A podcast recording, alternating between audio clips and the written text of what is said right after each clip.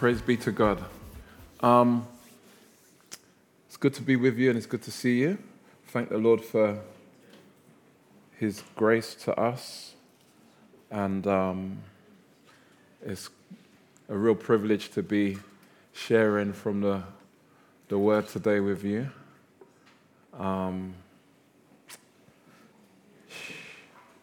you know, as I was preparing, um, we're, we're looking at a text that's really familiar for most of us, if not all of us. And as I was preparing it, it, it dealt with me differently. And as we get ready to, to dive into Luke 15, we're going to look at the whole chapter. My prayer is that if 10% of how the Lord reached me preparing reaches you, I will give thanks. If it was just 10%, if you just got the tithe,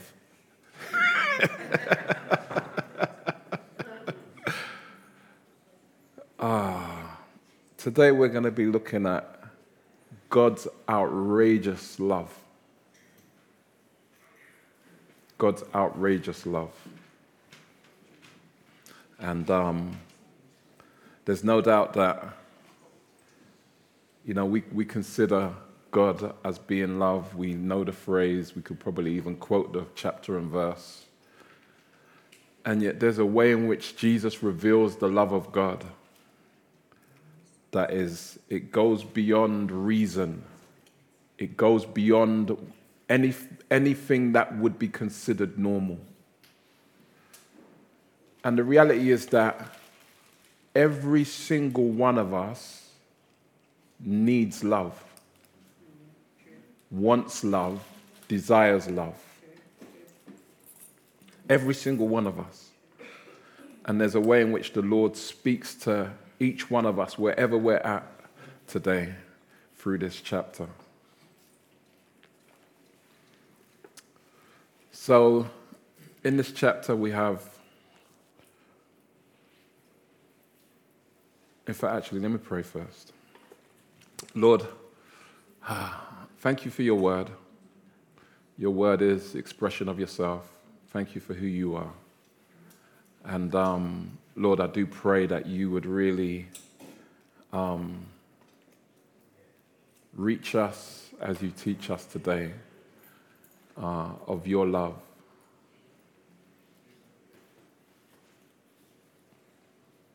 Thank you, Lord, because you are the same yesterday, today, and forever.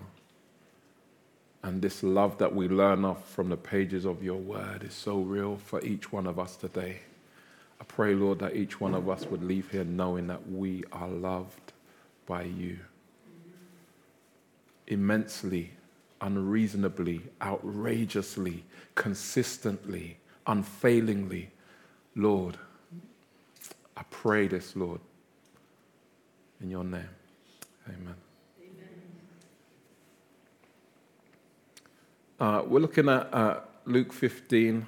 I'm going to read it in sections and um, just commentate as we go. So, Luke 15, verses 1 and 2. Now, the tax collectors and sinners were all drawing near to him. And the Pharisees and the scribes grumbled, saying, This man receives sinners and eats with them. So, this, these two verses set the scene for what now follows as a, a parable. We're told in verse 3 Jesus told them this parable.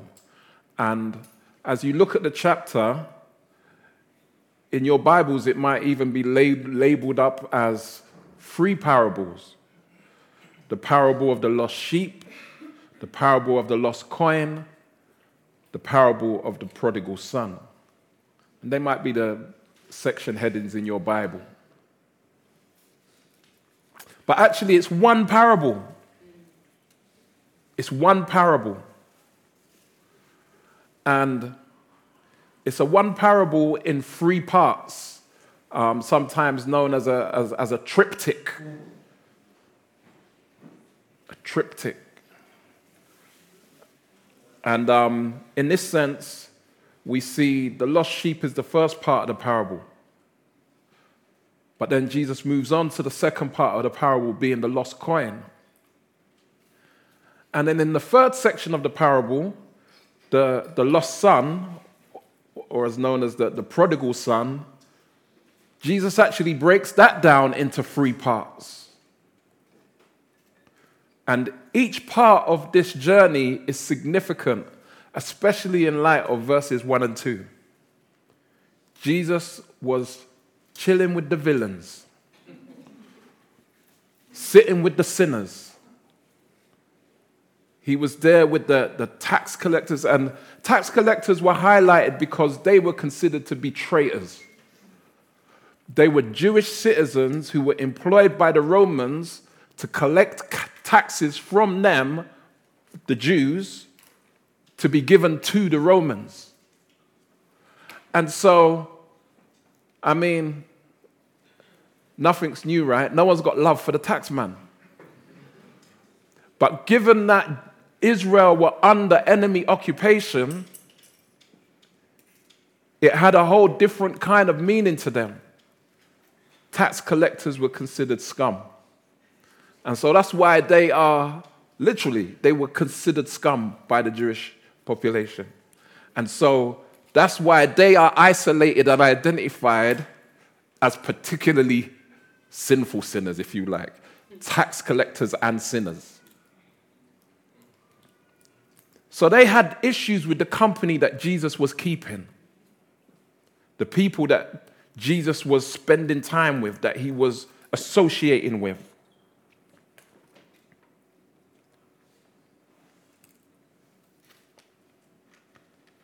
And so Jesus told them this parable.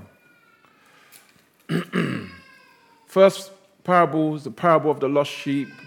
We have the lost coin, the lost son. Now, before we even get into the parables, I just want you to think for a moment. When was the last time that you lost five pence? You probably couldn't even tell me, right? It's, I mean, granted, we use cash so infrequently um, that in and of itself suggests, well, I don't know if I would have lost five pence at, at, any given point. I couldn't tell you the last time I used five pence. And even if I did use five pence and I lost it, it's so insignificant in the grand scheme of things. What can you buy with five pence these days? I remember when you. No.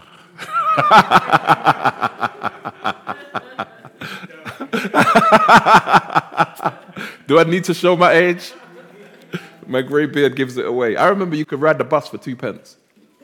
I yeah, look, come on, you don't understand. I remember, I remember when as a child I could ride the bus for two pence. Yes. Bro, penny chews? Half pence chews? I remember getting on a 137. I used to, I used to go to school by myself as a child. That's, that's how life was them days. I remember getting on the 137 from Clapham, going to Clapham Park Road and paying my two pence to the conductor. 2p. You wouldn't miss 5p. If it was thrown at you, you'd just be like that. If I asked you when was the last, last time you, you lost some paper money, maybe £10, £20, that, the, the exact date might not connect, but the feeling at the time lingers. I, I can't remember the exact date, but I remember when I was cycling and I got to my destination, put my hand in the pocket to go in the shop, and the £10 that I had in my pocket was gone. And, I, and you know, I just want to retrace my route.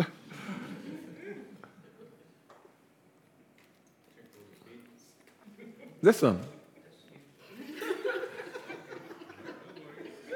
Last time you lost a piece of jewelry? Huh? Piece of jewelry, and, and it, it, it, it meant something to you. And you're searching left, right, and center, trying to find this piece of jewelry.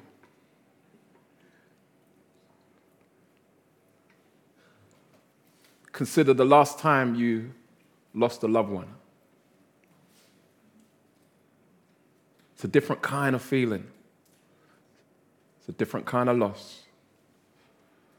I was watching Eliane's funeral um, uh, this morning. Judith had found a link and shared it with me. And as the pastor was opening the service, he said, You know, our grief is so deep because our love was even deeper. The significance of a lost item is completely dependent on how much value we place on that item, how much it means to us. And as Jesus tells these stories of loss, there are ways in which he's seeking to connect with his hearers and, above all, demonstrate how much each person means to God. He is seeking to portray or depict or to, to communicate how much each one of you means to God.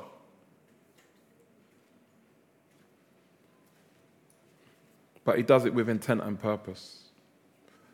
Let's read from verse 4 to verse 7. Jesus responds to these grumbling Pharisees.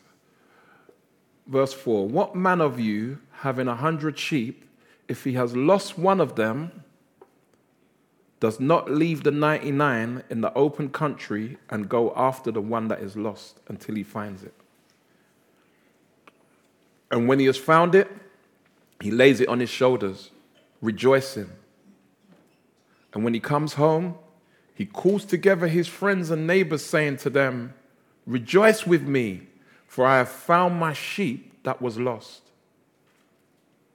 Just so, I tell you, there will be more joy in heaven over one sinner who repents than over 99 righteous persons who need no repentance.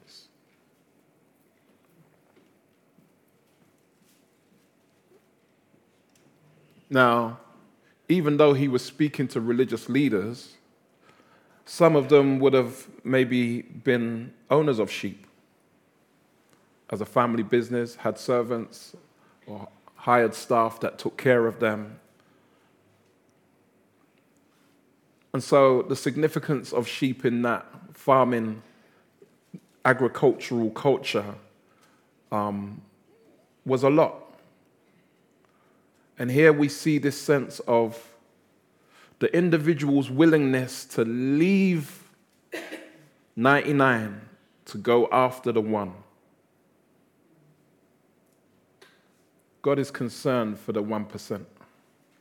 God is concerned for the marginalized.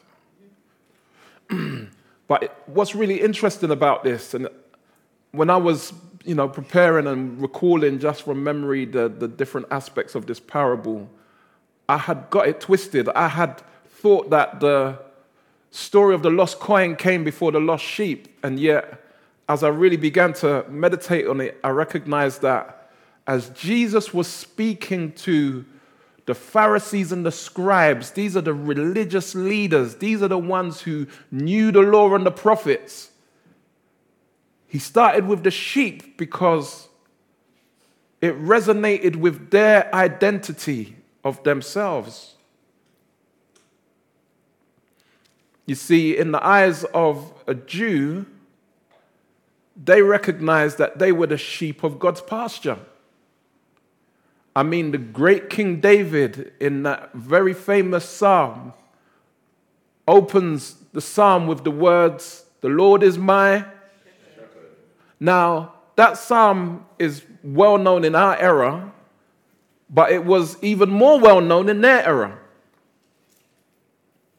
It's not just a, a modern popularity that that psalm has, but it has throughout the ages among God's people we see in Isaiah chapter 40, verses 10 to 11, this prophecy of Isaiah, Isaiah chapter 40, verses 10 to 11. Behold, the Lord God comes with might, and his arm rules for him. Behold, his reward is with him, and his recompense before him. Verse 11 He will tend his flock like a shepherd. He will gather the lambs in his arms, he will carry them in his bosom, and gently lead those that are with young. And so here we see one of the many references to Israel being God's sheep.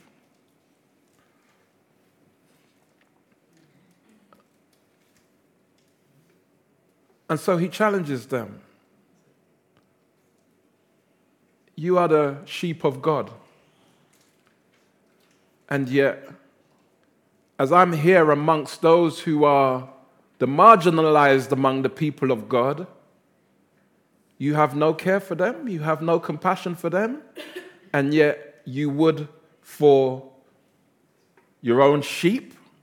You value your sheep more than you value these people. And yet God is ready to overlook all of you and go and find the lost sheep.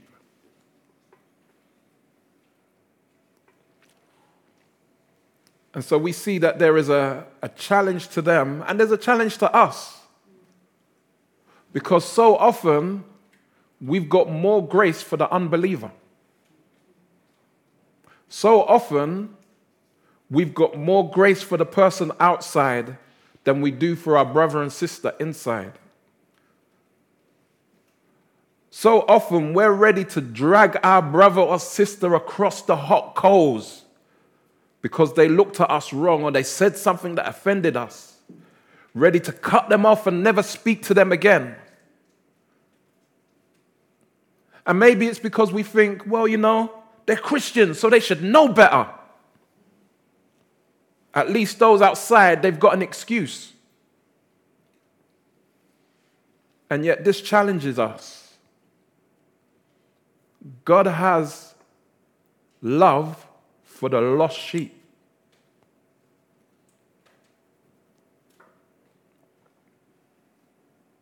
That's an encouragement if you feel like you're a lost sheep.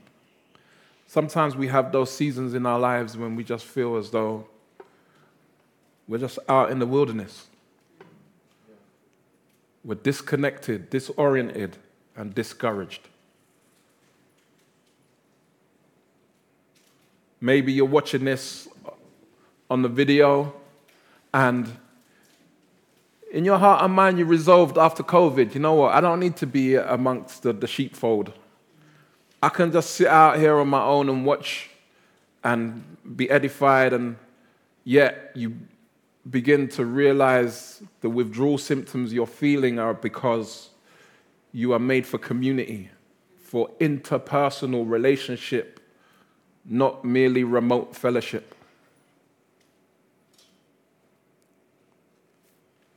But the Lord sees you right where you are. If in one way or another you're feeling lost and out of touch, out of reach, God loves you and He loves the lost sheep. And may we be likewise willing to love those who may well have offended us to embrace them, in fact, to seek them out. The shepherd's attitude wasn't, well, you know what? The sheep knows where to find us when he's ready. I, I take that as a personal challenge because sometimes when you've been affronted, when you've been misrepresented, misunderstood, when you've been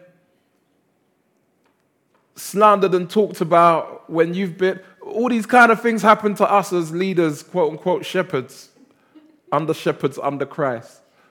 And people go off the rails. And that temptation can be, you know what? Good for them. Let the Lord deal with them. They know where to find us. You know the amount of times Pastor Rob's here, I'm just going to say it anyway.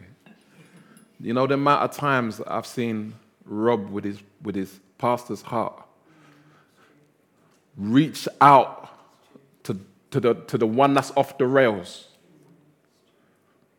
the one that feels like they can't even come home if they want to, and draw them in with cords of love. Bro, I thank the Lord for your life. You've always been an example to me. And so Jesus challenges the Pharisees. You like, oh, you're, you're the big, big sheep of Israel, yeah? But look at God's love for the lost sheep. He then tells the parable of the lost coin. Verse 8. Or what woman having 10 silver coins, if she loses one coin, does not light a lamp and sweep the house and seek diligently until she finds it? Verse 9. And when she has found it, she calls together her friends and neighbors, saying, Rejoice with me, for I have found the, the coin that I had lost. Just so, I tell you, there is joy before the angels of God over one sinner who repents. and so, here again, we see that which is of value, that which is of value, uh, 10% of this person's wealth had been lost. And it was of value to this person to the point where, you know what, I need to find this money.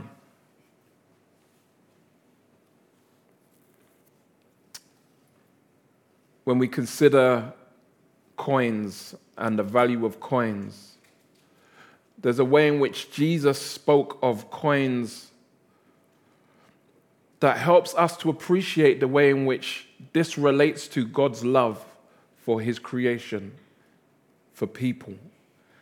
In Mark 12, verses um, 13 to 17.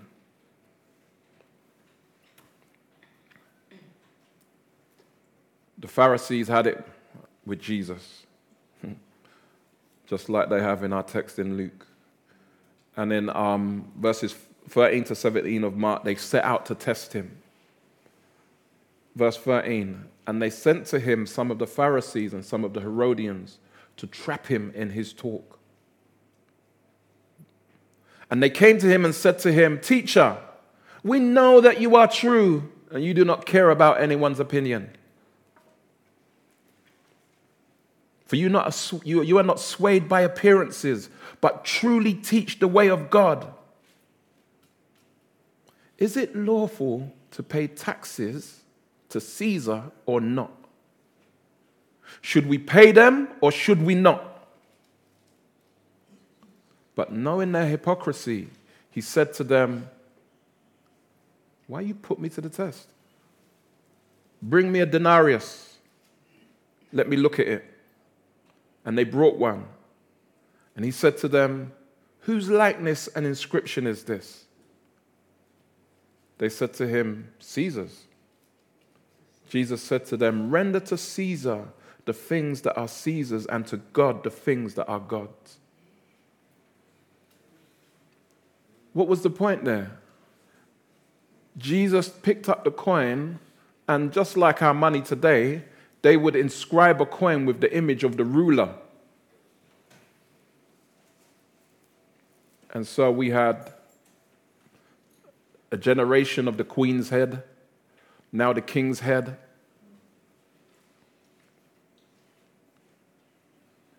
And so there was a, a, an image on the coin denoting the fact that that ruler was the one who authorized and gave value to that currency. And yet, the scripture tells us that each one of us are individuals created in God's image, created in God's likeness. Every human being bears a representation of the image of God. And this is one of the reasons why, as Christians, we have such a, a fundamental sense of the respect and dignity of all people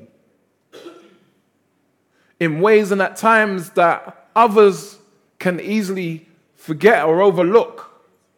We recognize even if this person disagrees with us, even if this person doesn't believe in God, even if this person is defiant,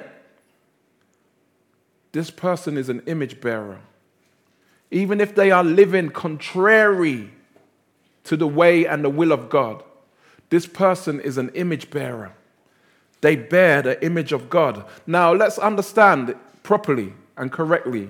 It's not that as image bearers, you could look at us and see an accurate reflection or representation of God. Because at the fall, when Adam and Eve sinned, sin entered into our human experience. Our first parents became corrupted, and all of us that came from them bared that same corruption. And so the image that we hold is a representation, but it's a marred, it's a corrupted, it's a distorted representation, it's a fragmented representation. Sometimes when we're with young people, uh, a way in which we demonstrate this is by holding up a mirror and then doing the unthinkable. Breaking the, breaking the mirror, shattering the mirror until it's just in fragments. And then when you look in the mirror, you can not get a complete picture. Everybody's thinking, wow, you're going to break a mirror, seven years bad luck. Every time you strike it, another seven years bad luck. And we're like, don't watch that. We're saved, we're not superstitious.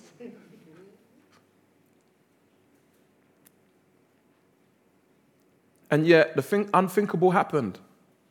The image of God was broken, corrupted, distorted, albeit almost destroyed, and yet remains.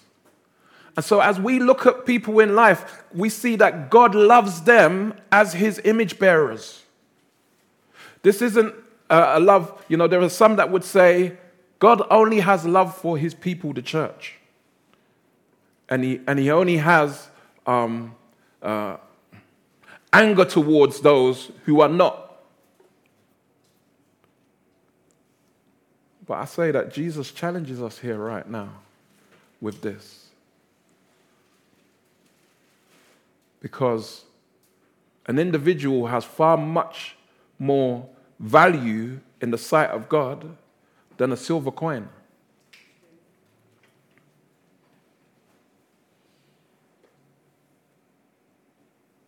And so we recognize that God has a special love for his people, just as any family have a special love for one another. That special love doesn't exclude or um, work against that person's ability to love others. And in this, we see that God has love for the lost. God has love for those who have no love for Him. And this was our story.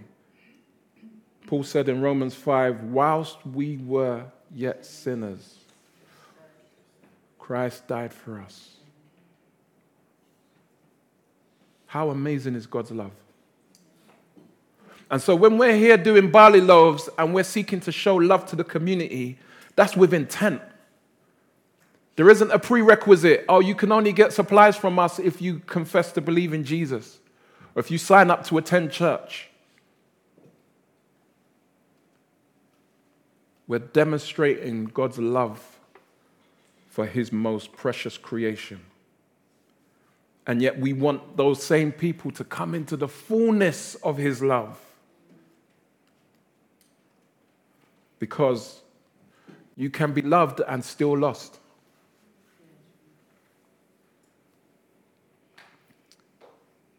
As we move on now, we see the parable of the lost son. And as we look at the parable of the lost son, uh, it's, it's broken into three sections. Let's read the first, uh, verse 11 to 16.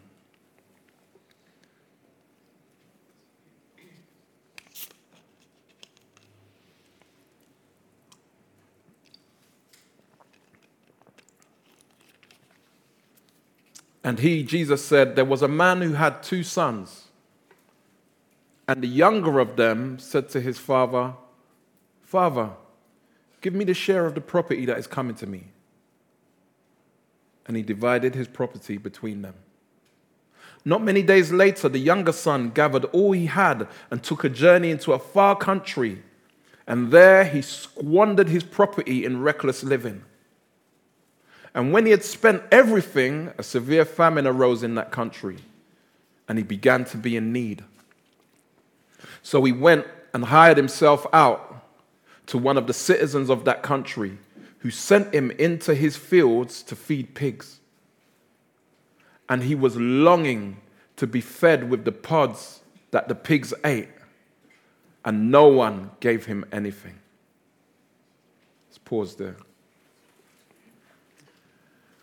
So, youngest son comes and it's interesting that, that Jesus, after telling the few, first two parts of the parable, would even go on to share this. I kind of sit down and I, and, and I wonder, my suspicion is, as Jesus is sharing these parables, these, these stories of this parable to the, to the listeners, he wasn't seeing nods of affirmation. He wasn't seeing expressions of acceptance. Maybe they were still screwing up their face, shaking their head. Because that's what legalism will do make us hard hearted and uncompassionate. And so at this stage, it almost sounds like he gives them what they're looking for. Many have said that in the eyes of the legalist, the story, the parable would have ended here. Because here we see this son, and this son is not just a lost son, he's rightly called a prodigal son because he was rebellious, defiantly rebellious. For him to say to his dad, Let me have my inheritance, is basically to say, I wish you were dead. are out of order. You know, in some of our households, we know the response that he would have got. Inheritance? let, let me inherit your toolbox. Because that's what? And yet the father responds to this demand and gives the son his inheritance. And the son goes on to do that which is even more shameful in the culture. It was a shame for someone to take their elders' inheritance and squander it. It was a disgrace. What your elders have worked so hard for, and then you're just going to take it. I mean, in the West these days, it, it, it come like that, that that kind of code of conduct that hasn't reached this, this part of the world. The amount of people we see squandering their parents' inheritance. And yet, that wasn't normal in those days. And so he took it and he squandered it, verse 13, in reckless living, riotous living. In fact, in verse 30, his brother said, he devoured the, property with prostitutes. Gives us a glimpse into the reckless living that the son was living. And yet, when circumstances beyond his control take him, a famine, hmm, and he run out of resources, he had to go and do the, the next shameful act. Go and sell himself to a pig farmer. Now, for some of us, like for me, I grew up uh, in, in a family where uh, uh, I grew up pretty much as an only child, if you like. I have a, a sister, but we didn't grow up together. And so my cousins were like my siblings. Not unusual in that regard in our communities. And um, many of my cousins were Rastafarians. So they were Ital. And one of the things about being Ital in their outlook and, and their commitment was that they don't touch the Trenton. They don't eat no pork.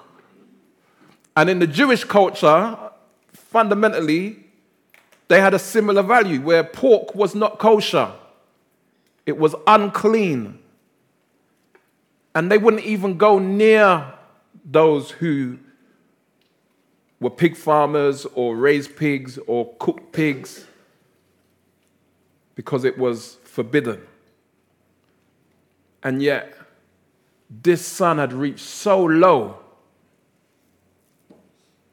and had so little regard for his heritage that he went and sold himself to a pig farmer.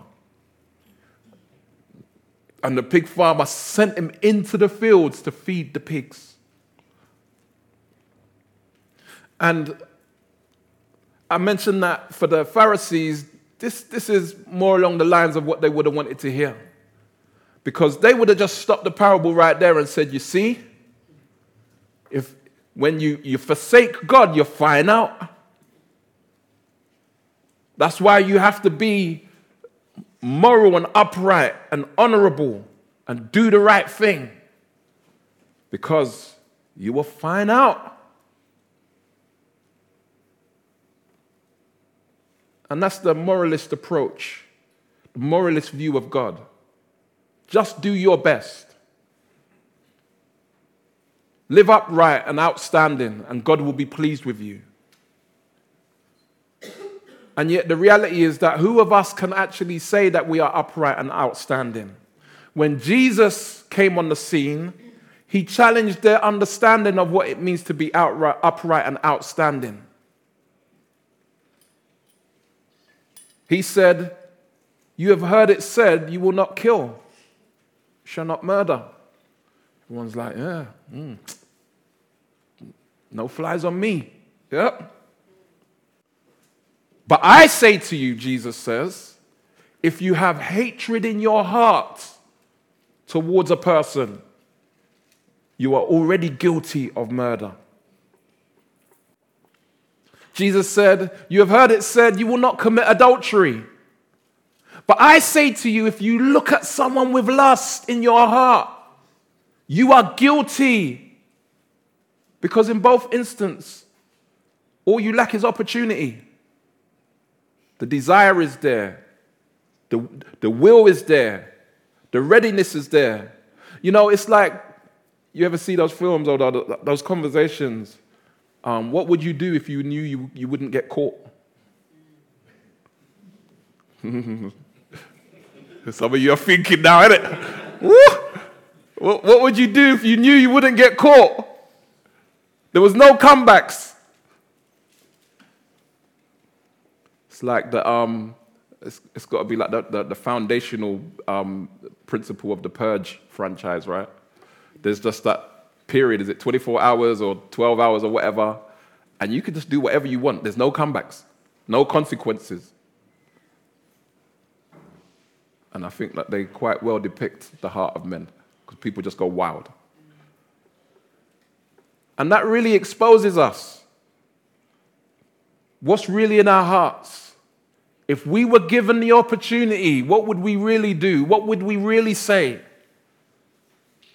And Jesus turned the spotlight not on just the external, but the internal presence of sin. Because it's out of the abundance of the heart that the mouth speaks.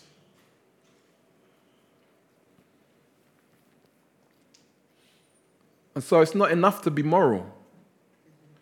We need something deeper to change within us. And We see a picture of that in the next section, verses 17 to 24. So the son's out, literally in the wilderness, eating pig food. And he came to his senses, verse 17. But when he came to himself, he said, How many of my father's hired servants have more than enough bread, but I'm perishing here with hunger? I will arise and go to my father, and I will say to him, Father, I've sinned against heaven and before you. I am no longer worthy to be called your son. Treat me as one of your hired servants. And he arose and came to his father. But while he was a long way off, his father saw him and felt compassion and ran and embraced him and kissed him. And the son said to him, Father, I have sinned against heaven and before you. I am no longer worthy to be called your son. But the father said to his servants, Bring quickly the best robe and put it on him, and put a ring on his hand and shoes on his feet, and bring the fatted calf and kill it, and let us eat and celebrate. For this my son was dead and is alive again. He was lost and is found and they began to celebrate. What a picture of love. And we got to understand there were at least seven things that the father done here that were completely unthinkable, outrageous as an expression of love in that life and times. The father was clearly looking out for him verse 20. While he was in the distance, the father recognized his, his, his stride, recognized his posture, recognized his walk. His father was looking out. This son had shamed him. This son had disgraced him. This son had embarrassed him, had, had violated their relationship. And yet, the father was looking out for him, longing for him. This is the heart of the father to those who were afar from him, those who are far away and feel like you're out of sight. We see that the father also ran to him And again, that wasn't the done thing in that culture for elders to be running around. They just moved with stately grace. And yet, he gathered up himself and he ran to his son. Arriving at his son, he could have just stood there and waited to see what his son was going to say or do. And yet, we're told in verse 20 that he ran and he embraced him and he kissed him before his son could say anything, before his son could utter any words of repentance. His son could have been coming back to say, You know what, Pops, money done, you know. I need a, I need a re up, I need a reload.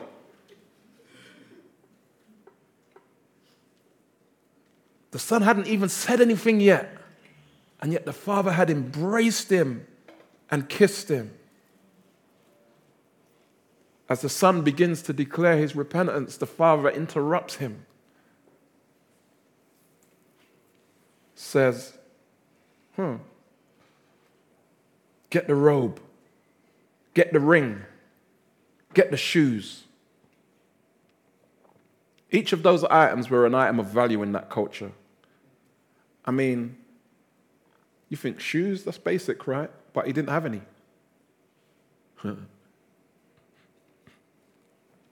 the ring was a symbol of um, affirmation It's regarded to have been that which was maybe a signet, signet ring that bears the, the, the family name. Likewise, with the robe, uh, a, a picture of authority. We see this when David was being pursued by Saul and he caught Saul slipping, sleeping in the, in the cave. And he goes in there and rather than disappoint God and, and in disobedience, he just cuts the, the corner of his robe as a symbol of not only what he could have done if he was bad man, but also the way in which Saul's authority was no longer valid because the robe was a picture of, of authority. And yet the father said, Get the best robe and put it on him. See, he was fully embraced, fully restored. And the, the father threw a party so that everybody knew. He, he invited everyone to come and celebrate the return of the Mack.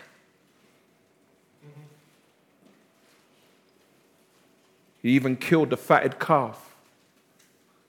And it's interesting because when we look at verse 29, we see that the older son says, You never even gave me a goat. The fatted calf was significant because the fatted calf was the, the, the, that, that animal that they saved for special occasions. It was literally fatted, it was meaty, able to feed many.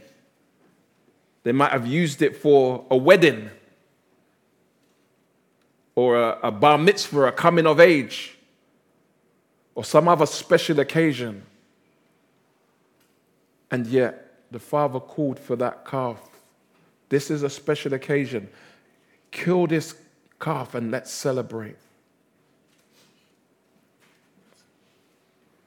And then in verse 24, the father makes a declaration and in making this declaration, my son was dead and is alive again. He was lost and is found. He is removing the shame from his son. And we don't understand. That they lived in an honor and shame culture.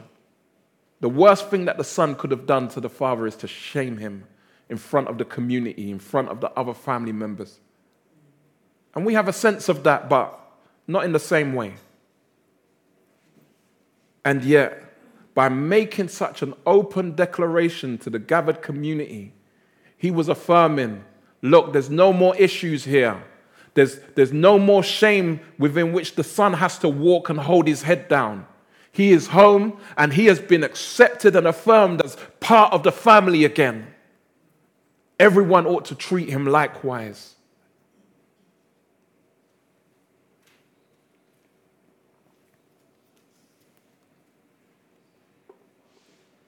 The goodness of God that He's ready and willing to receive us no matter how far we've gone and even remove any sense of shame that we need have.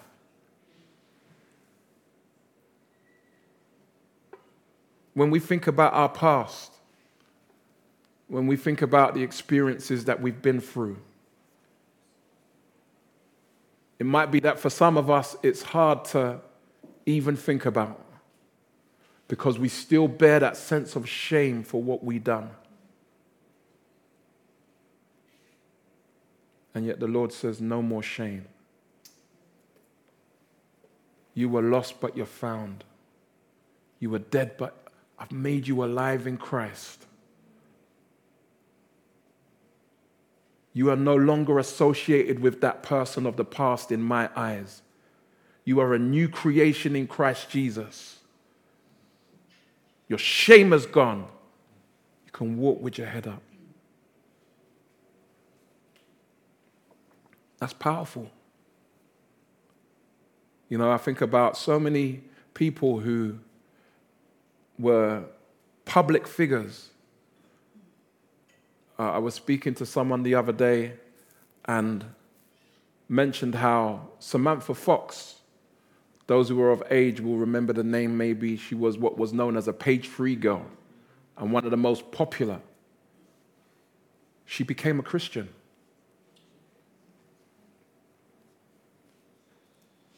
And what a joy it must be to know that despite the fact that you've been plastered across newspapers for years, you're able to walk without any shame. Without any shame. Because you're new in Christ. Uh, uh, an American politician um, by the name of Chuck Colson was the President um, Nixon's right hand man. And in the 70s, he was called Nixon's hatchet man. He was the man who worked alongside Nixon in government to keep order and to get it done. And yet, when the Watergate scandal broke uh, and the, the, the corruption had been exposed, he ended up serving time in prison for his part in that. And just before he, he uh, had got sentenced to prison, um, before he was even um, sent to court, uh, he became a Christian. And he was able to face his sentence with his head up as someone who was a new creation in Christ Jesus. And his expectation wasn't that the Lord was just going to save him from a sentence. He still went to jail. But as a result of that experience, the Lord used him to establish what is now known as the Prison Fellowship that has been reaching inmates across the US and beyond for decades. God used that time in prison to have him start a ministry to those who are disregarded, rejected, forgotten.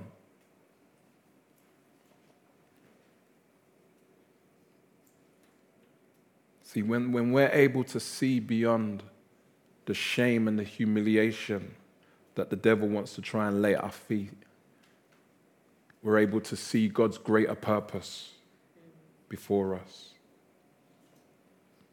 And so you would expect, you know what, that's a good place to land the story. I mean, it even, it even ends with a great punchline. My son was dead and he's alive again. He was lost and is found, and celebrations, roll credits. But nah. Jesus has got another point that he needs to make because these Pharisees still weren't getting it. Let's look from verse 25 as we conclude the chapter. Now his older son was in the field, and as he came and drew near to the house, he heard music and dancing.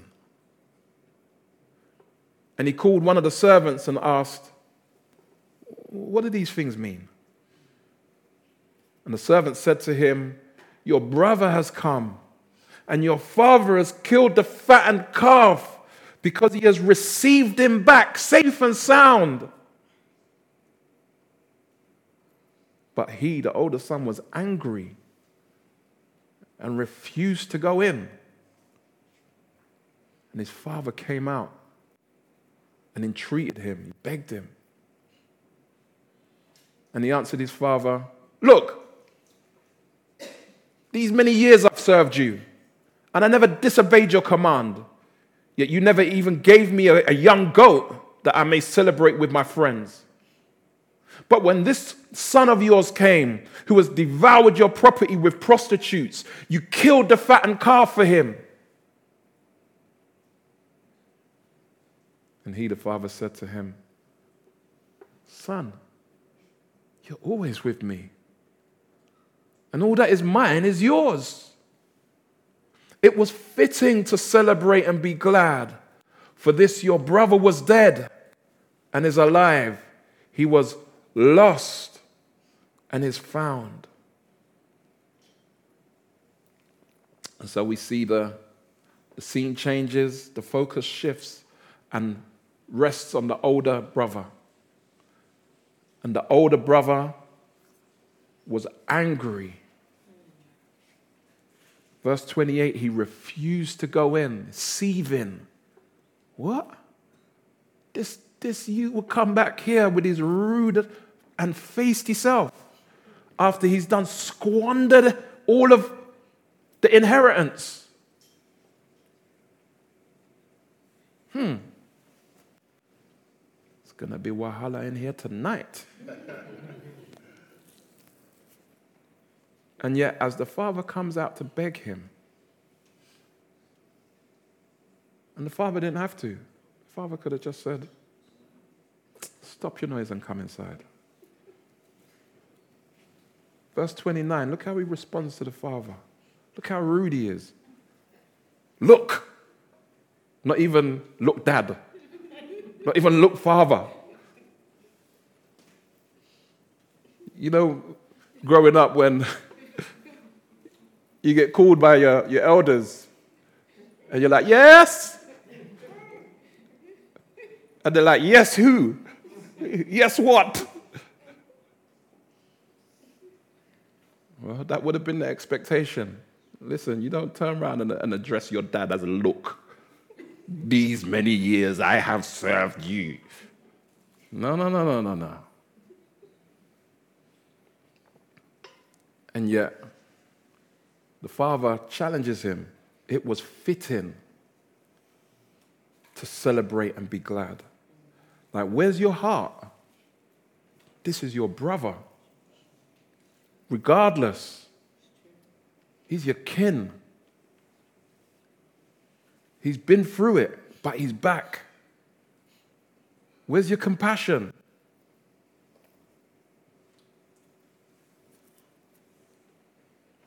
And it's interesting because it ends with the same phrase that the previous section ended with. My son was dead and is alive. He was lost and is found. And previously it said, and they began to celebrate. And there's this space left at the end of the phrase, almost as if, will you celebrate? As the Pharisees sit down and look with their legalistic tendency. Will you celebrate the loss that is found? You see, not only are we encouraged that God has outrageous love for the lost, we have to see that even in this instance, the older son was just as lost. He was filled with self righteousness. I've done everything right. I've never missed a beat or dropped the ball. And none of us can make such a claim before the Lord God. None of us are able to stand flawless before the eyes of Him who is perfect. And so this older son was actually self righteous and deludedly so. Because there's no doubt that the father could have unraveled numerous charges against him. And yet the Father was gracious to him as well.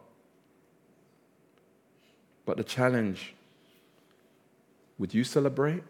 Where's your compassion? The Apostle Paul said this in 1 Corinthians 13, verses 1 to 3. He said, If I speak in the tongues of men and of angels, but have not love, I am a noisy gong and a clanging cymbal. And if I have prophetic powers and understand all mysteries and all knowledge, and if I have all faith so as to remove mountains, but have not love, I'm nothing. If I give away all I have, and if I deliver up my body to be burned, but have not love, I gain nothing. You see, knowing all the scripture verses, having great theology, being able to quote the scriptures, tell people what they need to know, how to order your life, keep all of your laws and rules, and have not love, then we don't have anything. The Apostle John said that God is love in 1 John. He is fundamentally, in his essence, love. And he defines what love looks like.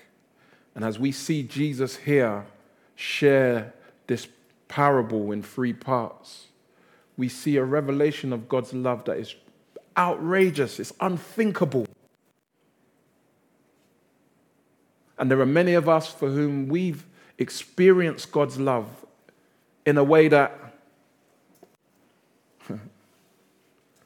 we're just like it's unreasonable that God would continue to love me despite the fact that I flop and despite the fact that I'm so insufficient, despite the fact that I fail. And yet, this is the true revelation of God's love. Because fundamentally, Jesus is the older son. The Apostle Paul calls him the firstborn of many brethren. Jesus is the older son. And yet, as the older son, he goes and he gives his life to save all who would believe. Whilst this older son, as a picture of the Pharisees, was grumbling and complaining just like them, Jesus, as the older son, filled with love and compassion, gave his very life. He gave himself as a sacrifice for us, younger siblings, as it were. So that you could know forgiveness, so that you could know freedom from guilt, freedom from shame.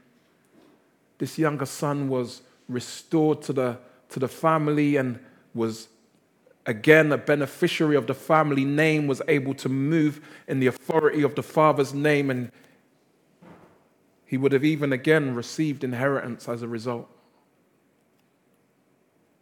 even after he squandered, squandered all God's goodness.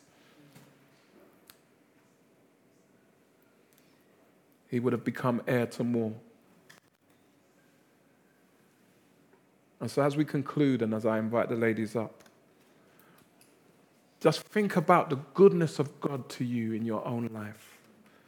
The fact that you're even able to be here today hearing this is a testimony of God's goodness to you. How do you respond to God's goodness? God has outrageous love for you. And yet you can still be loved and lost. Because the Pharisees were left with a choice just as we are. Will we receive God's love? Will we, like the prodigal, turn and receive God's love and recognize God's goodness and surrender to Him?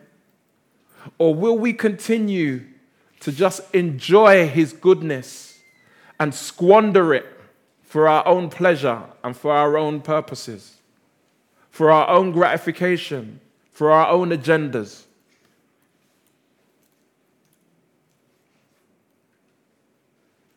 God is at work in each of our lives. God is at work in your life in such ways as to bring you to that place time and time again. Circumstances beyond your control. Get to that place of desperation. And yet, the Lord's saying, Look, you shouldn't have to reach that place. I am here and available to you.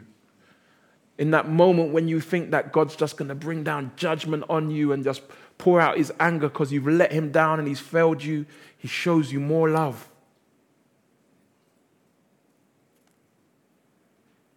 And this is that you might know that, as it says in Romans 2, the goodness of God leads people to repent. The goodness of God in the face of our sinfulness, God's goodness leaves us saying, How can I just, how can I forsake God anymore? How can I just ignore Him anymore? How can I continue to violate His will? He's too good. He's been too good to me.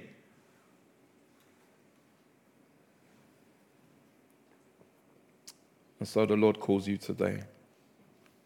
Will you hear His voice? Will you come to Him? Will you surrender to Him? Today is the day of salvation. Some of you have been putting it off. You know that God's been good, God's been too good. Today is the day of salvation. Turn to the Lord and live.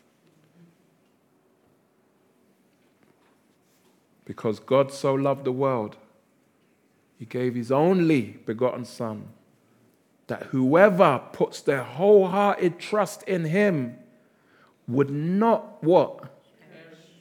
Uh, would not perish. When we're left to our own devices, we're left like the son in the, in the pig pen, starving, dying. He sat here and said, Why should I stay here and perish? When my father's servants have more than me. And we might know a wonderful time in this life, but when we depart this world, if you have not surrendered to Jesus and embraced Him, given Him your whole heart and life, you will perish. Ultimately. And as the prophet once said, ain't nobody got time for that.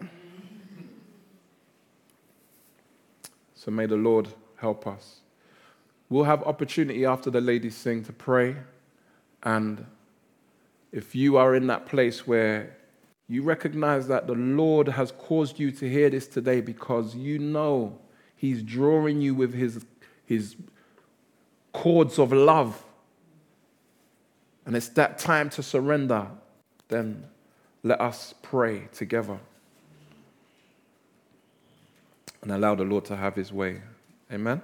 Amen. Lord, thank you so much. It's just unthinkable to consider your outrageous love, Lord, and the way in which you've demonstrated that your heart is one of compassion. You are the God who said that mercy triumphs over judgment. And just like the young prodigal, there are so many times and so many ways that we should have and could have experienced your judgment, and yet you've been so merciful. And Lord, I pray that you would help us to recognize your goodness and to respond wholeheartedly. And we ask this in your name, Lord. Amen.